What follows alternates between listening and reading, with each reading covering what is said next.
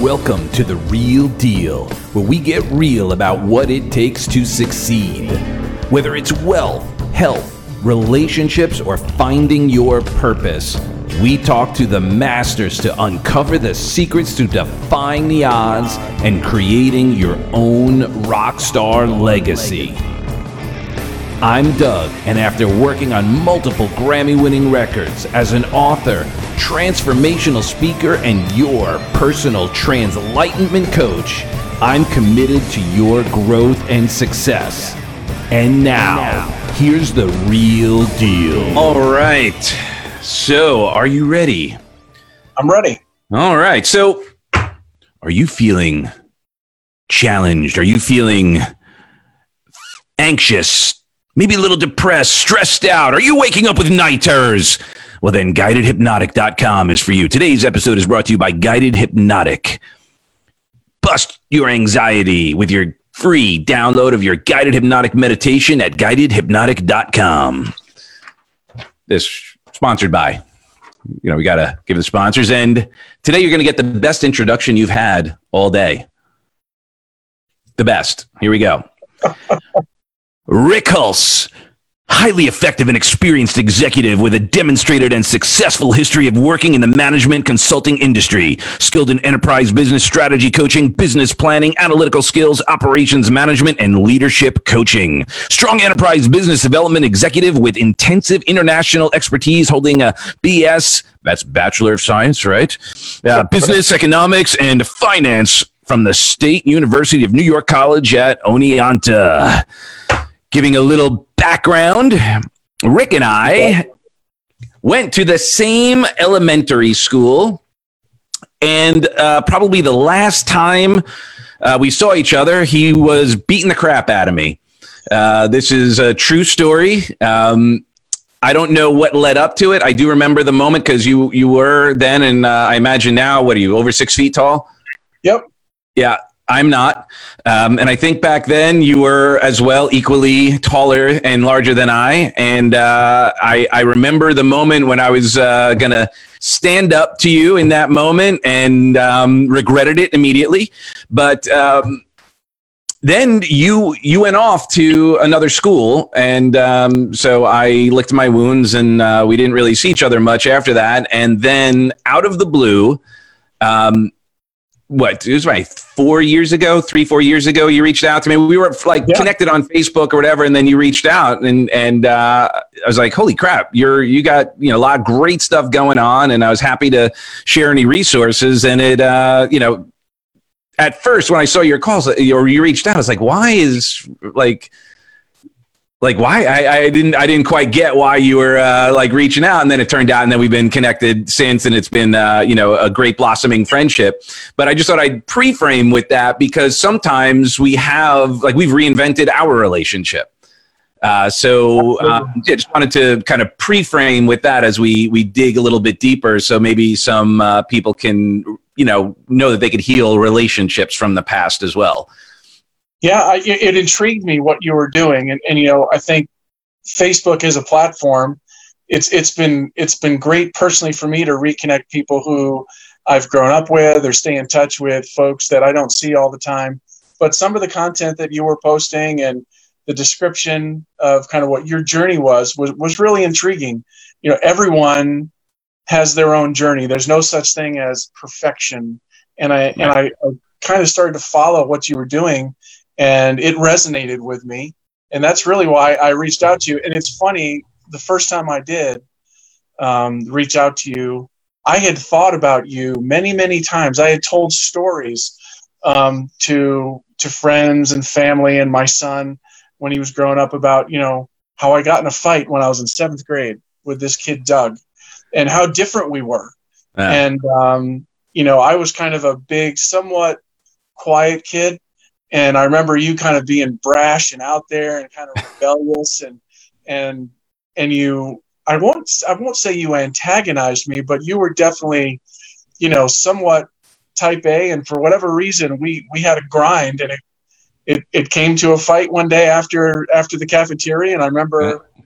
Mr. Bush, the gym teacher, breaking us up and sending us to the office and all that other yeah. stuff. And it was one of those life events you, you never forget Um, but the weird thing is, I always liked you. You were so different than me. Even the way we looked was mm-hmm. so different. You know, I was this shy, um, preppy kid, you know, tall and and dorky, and you were this like outgoing rocker type dude, and and from from the outside, you know, you came across as somewhat invincible and and and gregarious. So it was uh, it was just one of those experiences you just don't forget. Well, well, thank you. I'm, I'm glad we're able to, you know, obviously have these conversations because some people don't get to. Truth is, is uh, you know, it's so interesting you say that because that's not how I felt. Like I felt like a dorky. Un- I mean, for like my, I mean, still to this day, I feel awkward and uncomfortable sometimes. But then I just let that go because I'm still human. I always feel like an outcast to some degree. Uh, but growing up, like my entire, like even high school, like I, I mean, I was, well, I was kicked out of every high school as well, but um, I always felt like not invincible. I always felt like awkward and, and uncomfortable. And then I, I didn't want to go to my 20th, I didn't want to go to any reunion until I was a rock star. Like that was going to, I wanted to come back and show everybody. And uh, of course, I, th- my level of success didn't achieve rock star status, but I, you know, I, I did pretty well. But I remember coming back to a thing and I heard a similar thing from someone that I hadn't, you know, I, I don't even like remember if we had any issues. I just always felt like no one liked me or appreciated me or anything. And they said something similar, like, "Man, I just always loved the way you, uh, you know, you just were self-expressed and whatever." And I'm like, "Holy crap, that is not how I felt." Yeah. Uh, like, and it's so interesting how that perception, how we we think people think different things. And oh, you know, yeah, I yeah. we presume, yeah, we presume things, and and we everyone has this shell, and yep. I've just learned like if you know if you get to know someone pretty well, you know what you what you perceive and what reality is is often two different things. Yeah, more often than not. And now especially yeah. today in, you know, with market social media or marketing, sure. you know, so there's so much perception where there's, you know, maybe less meat. Um, you know, I I know I need to improve my marketing skills. So, kind of what you see is what you get with me. Um, and generally speaking, with humility, I think usually um, what Heidi and I deliver is actually more than what you might think based on what we share. Um, yeah. But uh, so that is awesome that we are able to do that. So, what happened after that? You went off to a another school. You guys moved. How did like because I, I went to Chaminade after seventh grade, so I didn't come back until I got kicked out of Chaminade in eighth grade, and I don't recall if you were there anymore at that point.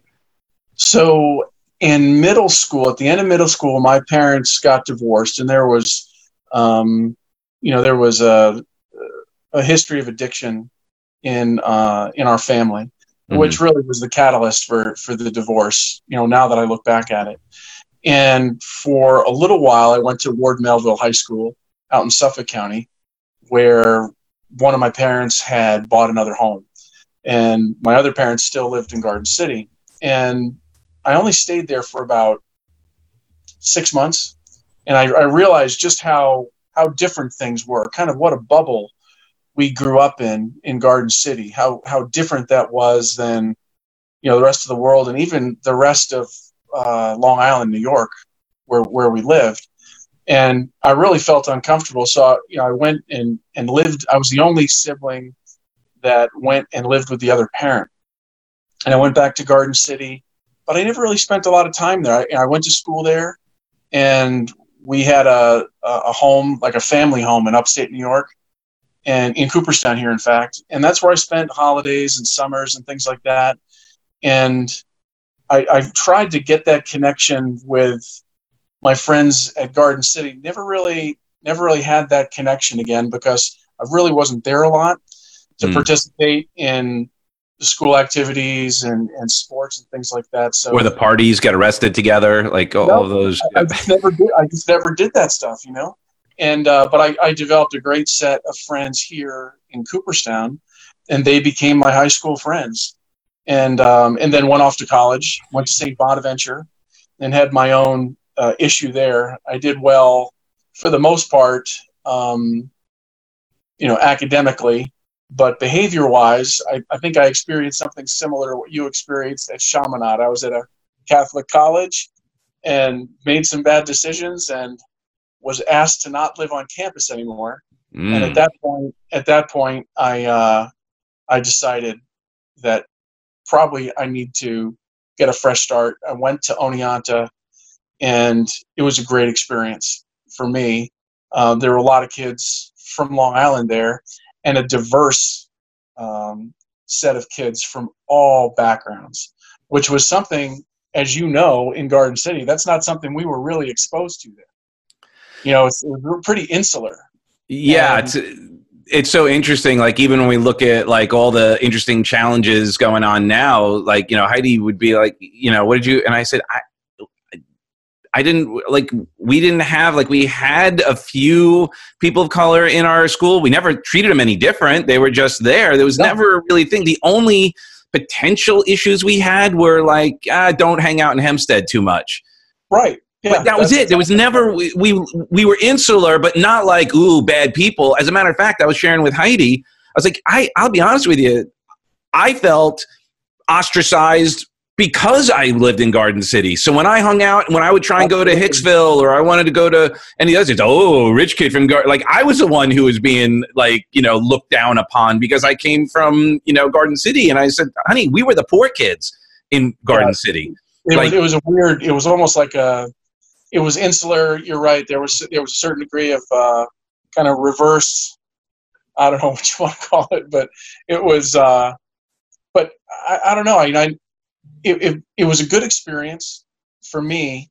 It was uh, definitely a safe experience, but um, yeah, I, I, learned so much more about the world once I went to Oneonta and mm-hmm. all the different the different types of folks with different backgrounds, and became friends with them. And frankly, like you said, never looked at these folks as oh that's a jewish person or oh that's a that's a asian person or that's a black guy or a girl. It, it just never it, they were friends i guess. Yeah. that's the best way to describe it.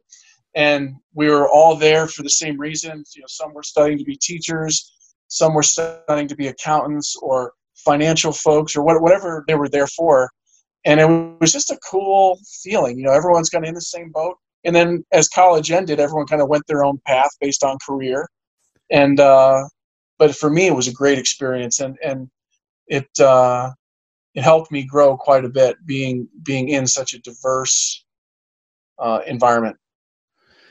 Beautiful. And then, so how did you get into? Because when you reached out to me, and then we started talking about like you know kind of what you were doing and what I was doing, you were doing some pretty like high level, very strategic, like you know crazy kind of consulting um, that um, is just you know obviously amazing and and very ad- admirable and honorable. How did you get into that? Like what was your path to get into what you're doing now?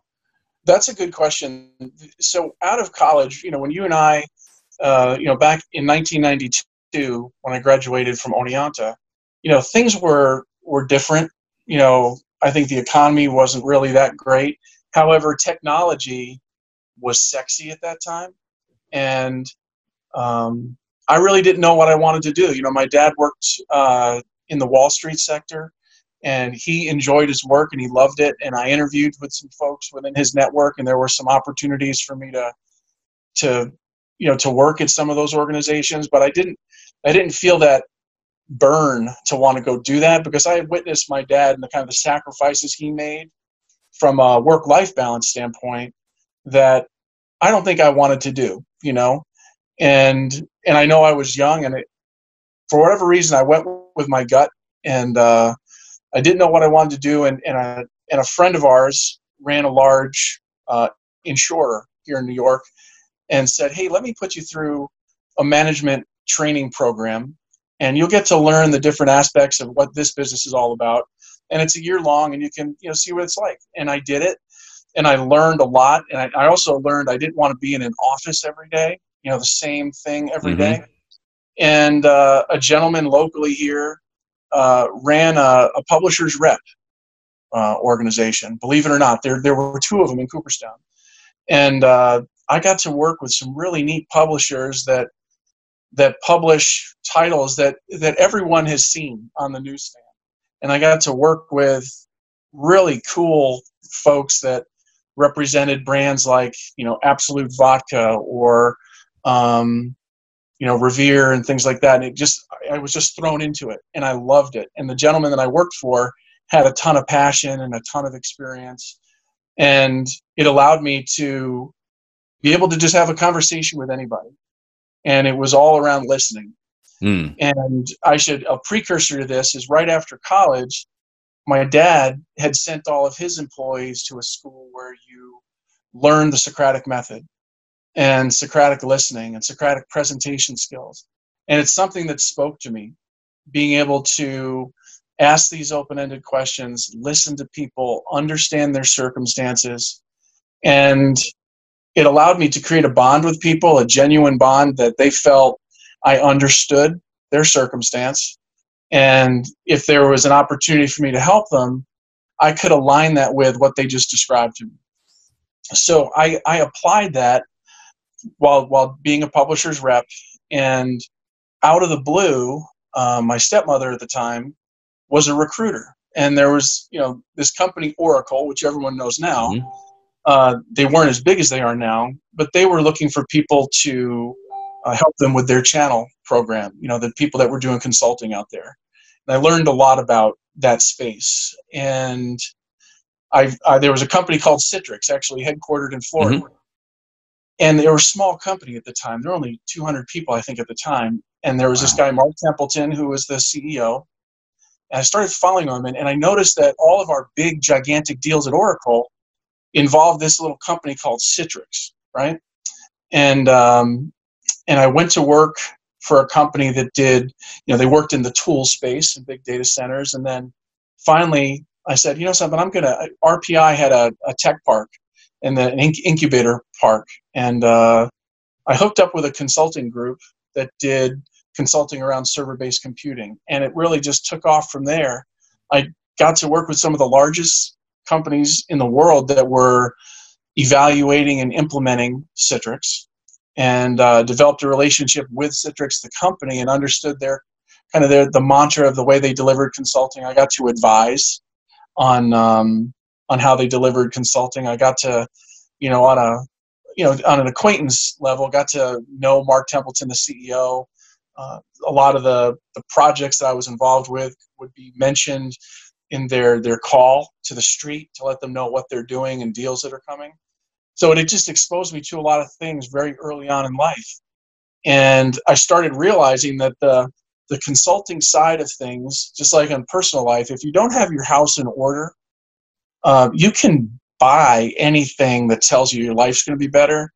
But if your house isn't in order it's just going to help you maybe make a bad decision quicker or make Mhm. more bad decisions or whatever you bought is never you're never going to leverage the full utility of why you bought it or the perception of why you should buy it Mhm. and um so i started realizing that and uh, a friend of mine who was you know in, in between there i um, i was involved in some startups some some of which were were sold and things like that that were very early on for example in the server based hosting environment you know where today office 365 is a given people don't you know it's hosted for them Mhm. and, uh, and their updates are, are, are uh, delivered remotely.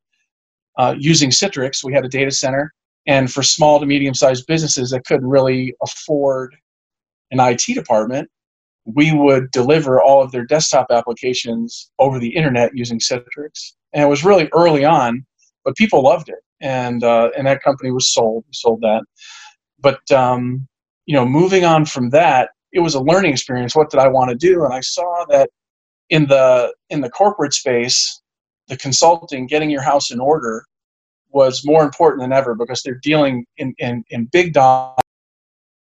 Oh, you muted. You're, you're muted. What happened here? Can I unmute you? There you go. You there? Still hear me? Nope. Call in. Am you I go. back now? Yeah, you're no, you're back. Where So I heard- Lost you at off. big dollars. Yeah, so the organizations, the, the big corporate organizations, big dollars, and the idea of helping them from a, from an operational excellence standpoint. Uh, a friend of mine was just getting into that space and wanted to develop a, a business practice around it. And we did things like grow the Operational Excellence Society, for example, which had chapters all around the world, a big LinkedIn presence.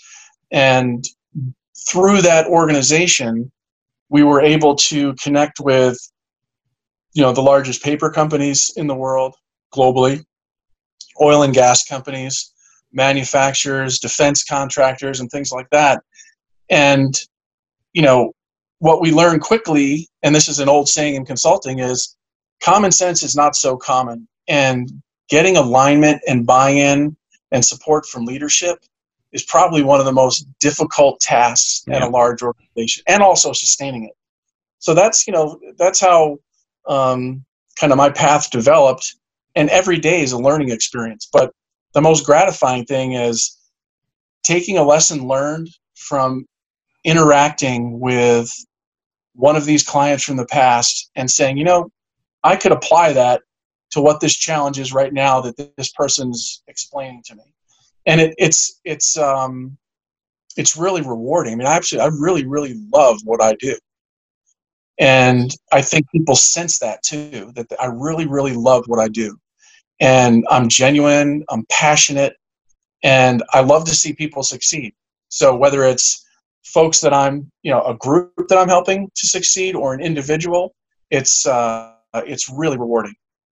Well, I mean that's very clear, and and you obviously have mastery because sometimes when we talk, I need you to, like to explain what what what was that because you, you're on such a high level of you know you're you're just you clearly got it. So sometimes your level of expertise goes a little bit over my head, and I go, whoa, whoa hold on, bring that down.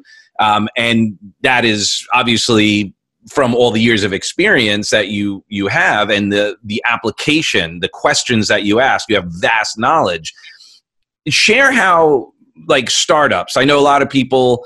You know, it it sounds sexy, um, and my understanding of the amount of businesses that succeed, that startups that succeed, it's also very risky. Um, which is why obviously you want to put your house in order, get your teams together, and make sure you're doing it appropriately. What kind of goes through your head as far as navigating or mitigating any fears, challenges? Um, sometimes have you had people kind of come in and say, ah, "Dude, you know that's not uh, it's not going to be a good venture," and you know things that maybe when you didn't listen and you made a success, or maybe you did listen and then it turned into a success that slipped through your fingers. Did you have any of those types of experiences? Yeah. So you know, for example, there's nothing sexy about a startup. Um, it's if you're allure, if you're if there's an allure for you around starting up a business because you think it's sexy, don't go into it. right. Um, don't don't do it. Right. So what I've learned is it's usually something that's somewhat of a boring product or service that people don't realize that they have a need for. They haven't been educated on that they have a need for it. There's also, you know, there's a there's a book called Blue Ocean Strategy, right? Mm-hmm. Blue Ocean are those things, right? Someone says, "Wow, I wish I had, you know, I wish I had thought of that." Um, and then there's the Red Ocean, where people want to get into uh, low margin, you know, commodity based uh, business or service, which are usually short lived. Mm-hmm. Unless there's some type of market consolidation where you can control it and roll it up underneath you so you can control that market. But still, it's relatively low margin, um, high volume but uh, you know your your gut tells you after you've spoken to a lot of people that it's usually the people that are just kind of heads down grinding it out um, put in endless hours start businesses on their credit cards. They don't give up control to investors you know things like that.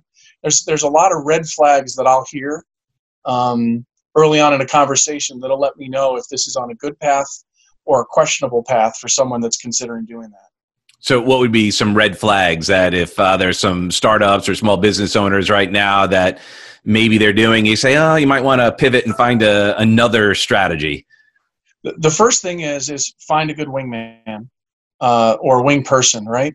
So to think that you can do this all by yourself is is unrealistic. You have to have someone that's going to help shepherd things with you along, and you got to learn how to delegate. You know, if someone if, if I sense that someone's very close and they can't delegate delegate, that tells me that business will be short lived or very limited in its opportunity for growth. Ah. That, that, that's a that's a big red flag. It's trust. It's it's understanding yourself as an individual, as an entrepreneur. Um, if you really understand yourself and your limitations, then you can really really appreciate bringing in someone. And it's okay if they if they're if there's someone that wants to be a um, you know they want to celebrate the success of the business, whether there's a partner or however it's structured but knowing what you need and how to identify it early on that's really critical um, otherwise you're always reacting to uh, a market condition or a competitor it, it, it, really prevents you from being pro- proactive if, if you can't identify those weaknesses and bring in additional people capacity who are good at that that can help guide you and and uh, and and mentor you in those areas Right. And now, would you say now you focus more on uh, startups or more on established organizations? I, I, love established organizations. The start the startup space, I would probably transition to almost doing startup pro bono for people, uh, maybe later on in life. But it's um, I, I like the established businesses. I like the large publicly traded multinational companies. Um, are interesting, but it's usually that SMB, small to medium sized business, established that are they have the most opportunity for growth. If and, I can I can tell real quick. There's there's a litmus litmus test from a brand standpoint, uh, from a market position standpoint, competition. There's a little uh, calculation, if you will, that I that I, I leverage to to kind of gauge where are they. And there's you know the folks that I have the I would say the privilege to work with, they they know what they're really good at and they really know where they want to go and they want to they want to get started on that journey you know they're mm. they, they want to they want to grow they want to they want to delegate um, that would be the the dna of the type of company that i like to work with so as a consultant, I know I'm, I'm sure that there's that element of the brand awareness that you shared that sometimes we see these uh, you know these large companies and multinational companies that are you know everybody knows everybody's heard of. And then all these small to medium business there's so many of them that most people have never heard of that are bringing in and employing you know hundreds of thousands of people potentially if not of course thousands and having a huge impact on their community and, and so forth how do you navigate that? What, like as you shared your litmus test it, it's surprising how many businesses there are out there that we've never heard of that are doing phenomenal things. Yeah they're they're operating in a space where those big publicly traded multinationals cannot operate effectively and efficiently. That, I mean that that's the key to it. You know, there, so are there different sectors? Because it's just it's not even a a similar uh, vertical, or is it a you know they're they're somewhat competitors, they just can't be as effective. They can't be as effective, um, and if if you know you, it's the old saying, right? You can't be all things to all people. Right. So if, if, you're in a niche, a high value niche with a good brand, uh, you're gonna you're, you're gonna quickly find that if you engage with your marketplace, engage with your clients and understand it, and then align your messaging with that, that it's going to resonate. They're going to listen. They're going to understand real quick that, you know, what you do, high value, high value to their business, high value to the goals and objectives that they've established for their business. Right on. So we, you shared earlier about like engagement and uh, the CEOs and so forth as a consultant, and I've had this challenge as well sometimes, is getting the buy in from the CEOs, the ones who they, oh, I could do it all myself. What are some of the maybe challenges you've had in dealing with um, getting high level buy in? Because obviously, the mindset necessary to create that has to have a certain amount of like certainty and confidence that they could do it. Um, so there's always that potential obstacle. How do you navigate that? That's a good question. So early on in our conversation today, you know, I had a perception of you when we mm-hmm. were young, right? And there's a posi- there's a perception of executives at companies, you know, big powerful people. Well, newsflash, they're just people. They're just mm-hmm. like you and me. They have their own fears. They have their own insecurities. They have their own passions about things. And and I mentioned earlier, engaging in a Socratic dialogue is is highly effective. When you know you're not you're not necessarily selling anything to anybody. You want to understand what they want to do and what they believe their challenges are and ask them why. You know, mm-hmm. why do you feel that way? Why is that an issue? Tell me more about that. And and really have them explain to you kind of what that current state is in their mind in the business and it's not necessarily selling them or getting getting their buy-in it's helping them understand that you know there's potential here for your organization for you and your role. There's a there's an acronym called WIFM right? What's in it for me? And and a lot of humans every human you know they kind of lead their life. Oh lost you again. And uh, i'm back. Yep. Someone call me. Okay. but uh, you know so understanding what what what is driving them now, what's in it for me from an executive standpoint? It could be, um, you know, some type of reward, socially, financially, whatever it is, for whatever the mission, goal, and objective is for their business. And the challenges could be most of the time the challenge is alignment and communication and yeah. buy-in. And then the changes that you make are they sustainable? Can they be replicated? And then can through replication can it be driven deeper into the organization. And and, and there's companies out there that people scratch their head. Like like you said there's these these companies we've never heard of and you wonder why they're so successful. They're they're juggernauts in their own way. They have this culture about them. Um, you know people will point to like an elon musk and, and some of his companies and things like that. But you know it's it's it's palatable. It's it's it's like apple for example. When you're there at that company there's no doubt that there's a there's a way and there's a culture there. And that's what drives their innovation their alignment with the the voice of their customers and and and the, and the like. So it's uh, when you get there those are the companies that all of a sudden you know you, you see explode onto the scene. Because i've used the term they have violent alignment violent agreement internally that this is our mission this is what we're doing this is why it's important this is why it's important professionally for me as an individual, personally, financially, and um, there's a genuine belief, and and rightly so in most cases, that what they're doing is going to help. Uh, it's going to help uh, an individual. It's going to help another organization.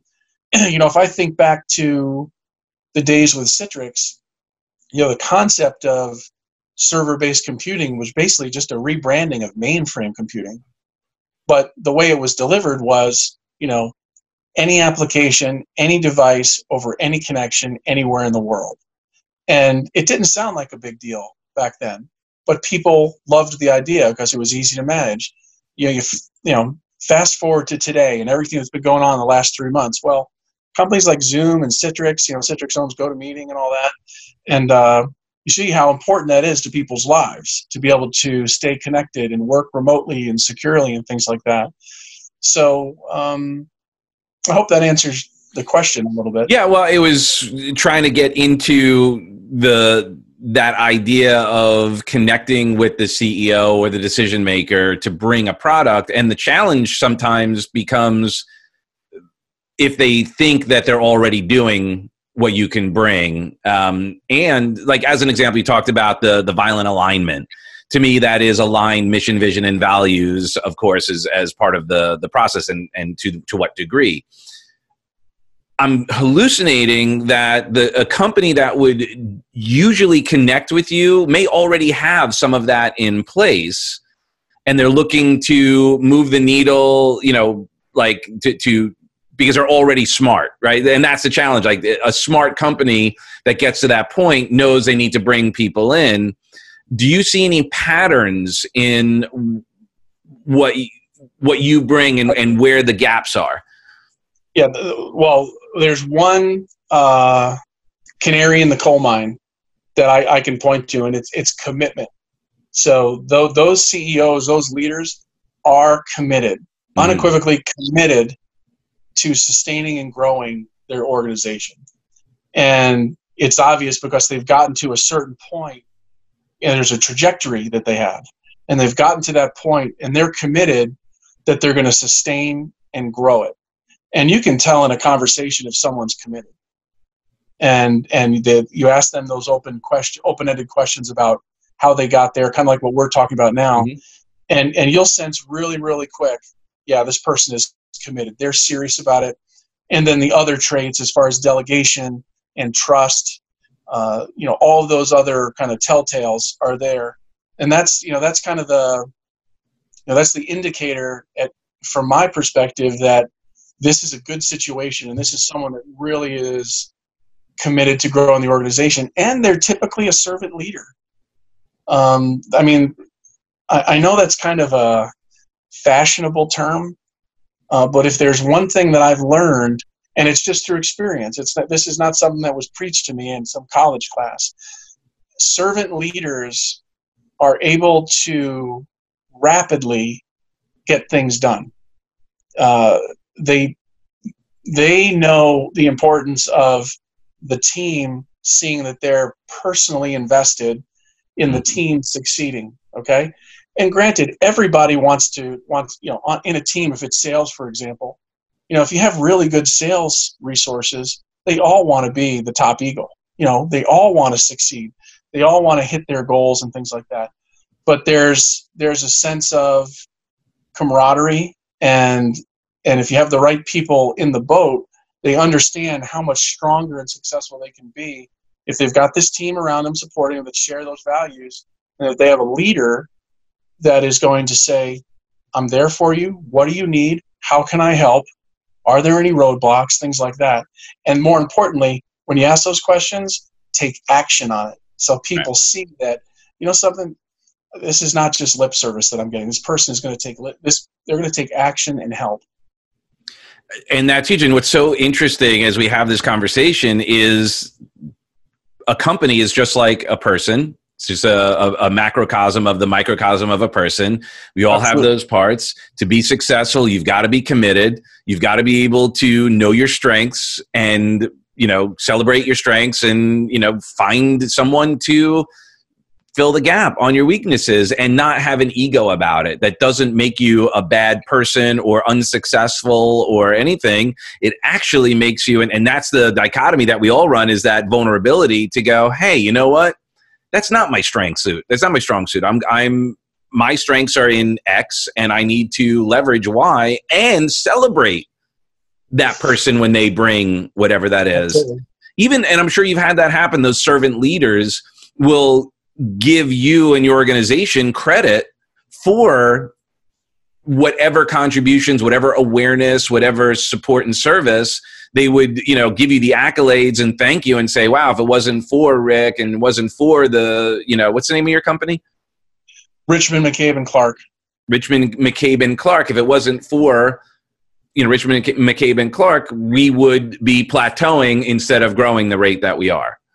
That's so that's an interesting point. Way back when, when I started getting on LinkedIn and connecting professionally with people on that platform, uh, there were some folks that, you know, there's the recommendations tab. Mm-hmm. And I didn't think much of it. And actually, I was kind of shy about it. I'm like, gosh, do I really want to bug these folks? these are yeah. these are clients, right? And and, and we had a business relationship, and, and LinkedIn is kind of a personal relationship on an individual level. Uh, but I was really surprised and frankly humbled by some of the things that people would say unsolicited. You know, we basically when you work with someone and it's very intense, especially with some of these large organizations, you become friends with these mm-hmm. people. Um, you connect with them and you kind of understand all the different pressures that they have at work and uh, and at home and, and, just in general.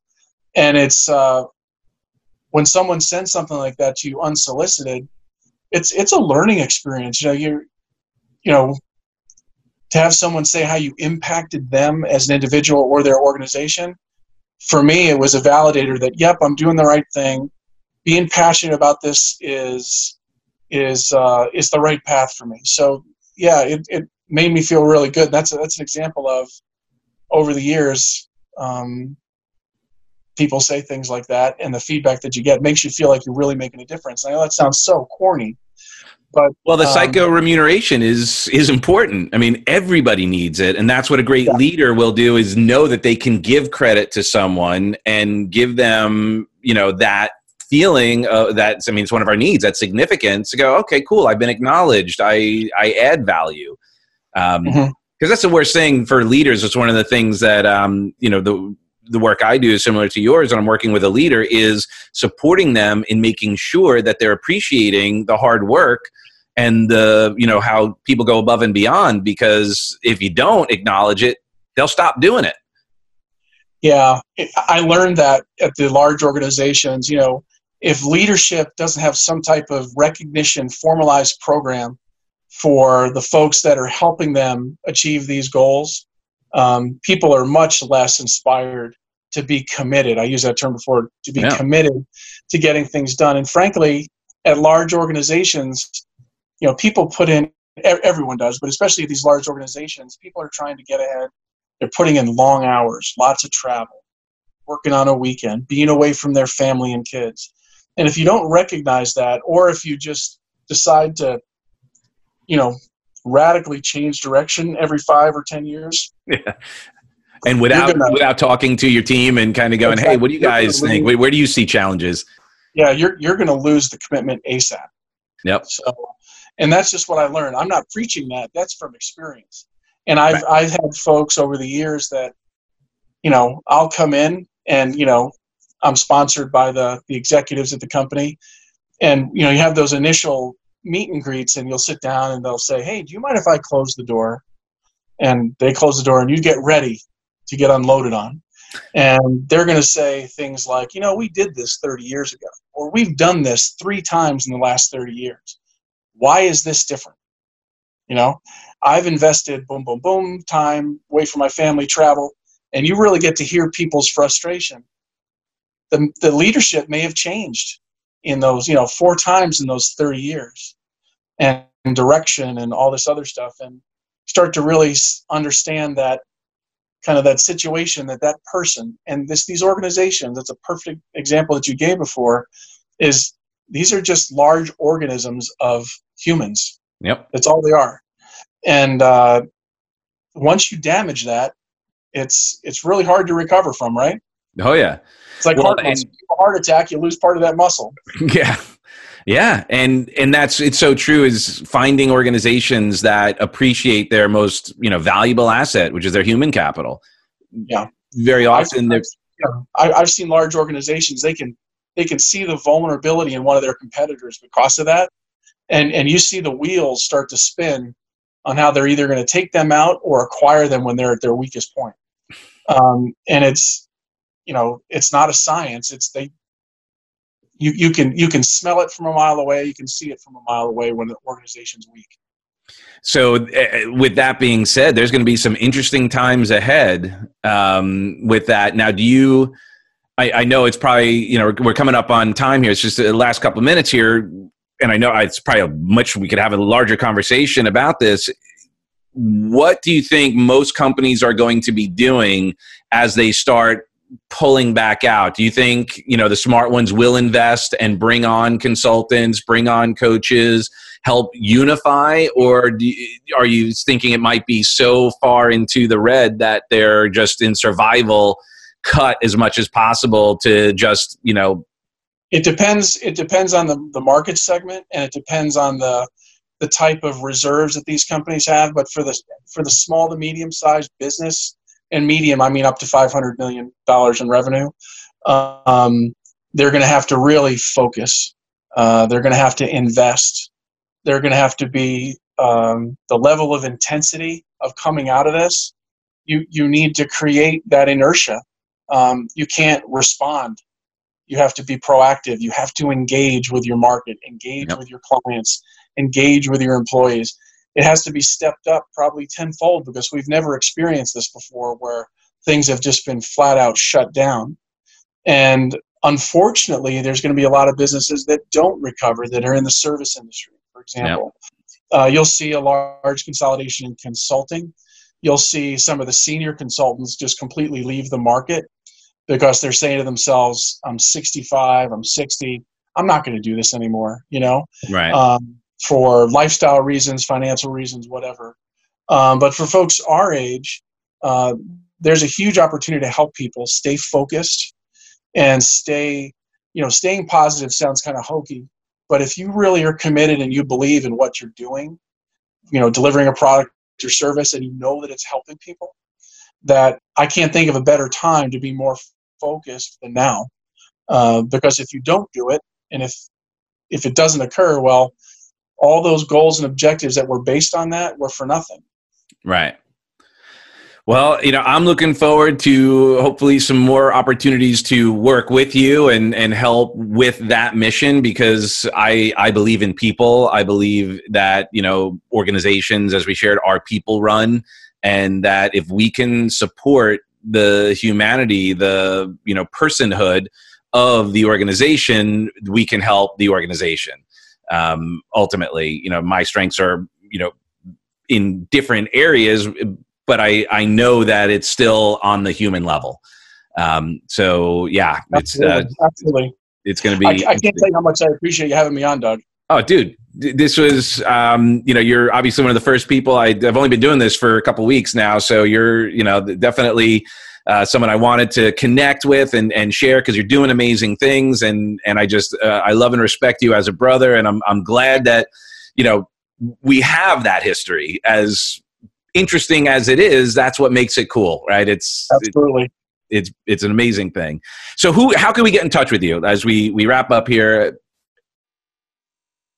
How can someone, if they wanted to learn more about you, about uh, your organization? Just send me an email. Just send me an email, rhulse at rmcpartners.com. rhulse at rmcpartners.com. Exactly. Awesome, brother. Well, thank you so much for dedicating your most valuable asset, which is your time. Um, and I know with all things are starting to kick in right now, so I really do appreciate it. And um, I look forward to more rock with you. And of course, anything I can do to support you, I am here. Appreciated. Thank you, Dug. Thank you, brother. We'll see you very shortly. All right. Good things right. ahead. Bye bye. God bless, man.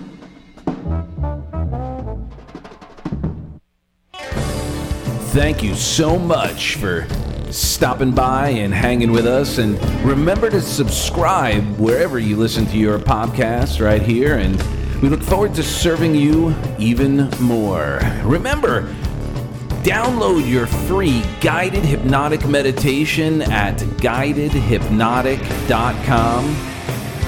That's guidedhypnotic.com, where you'll get your free anxiety busting meditation.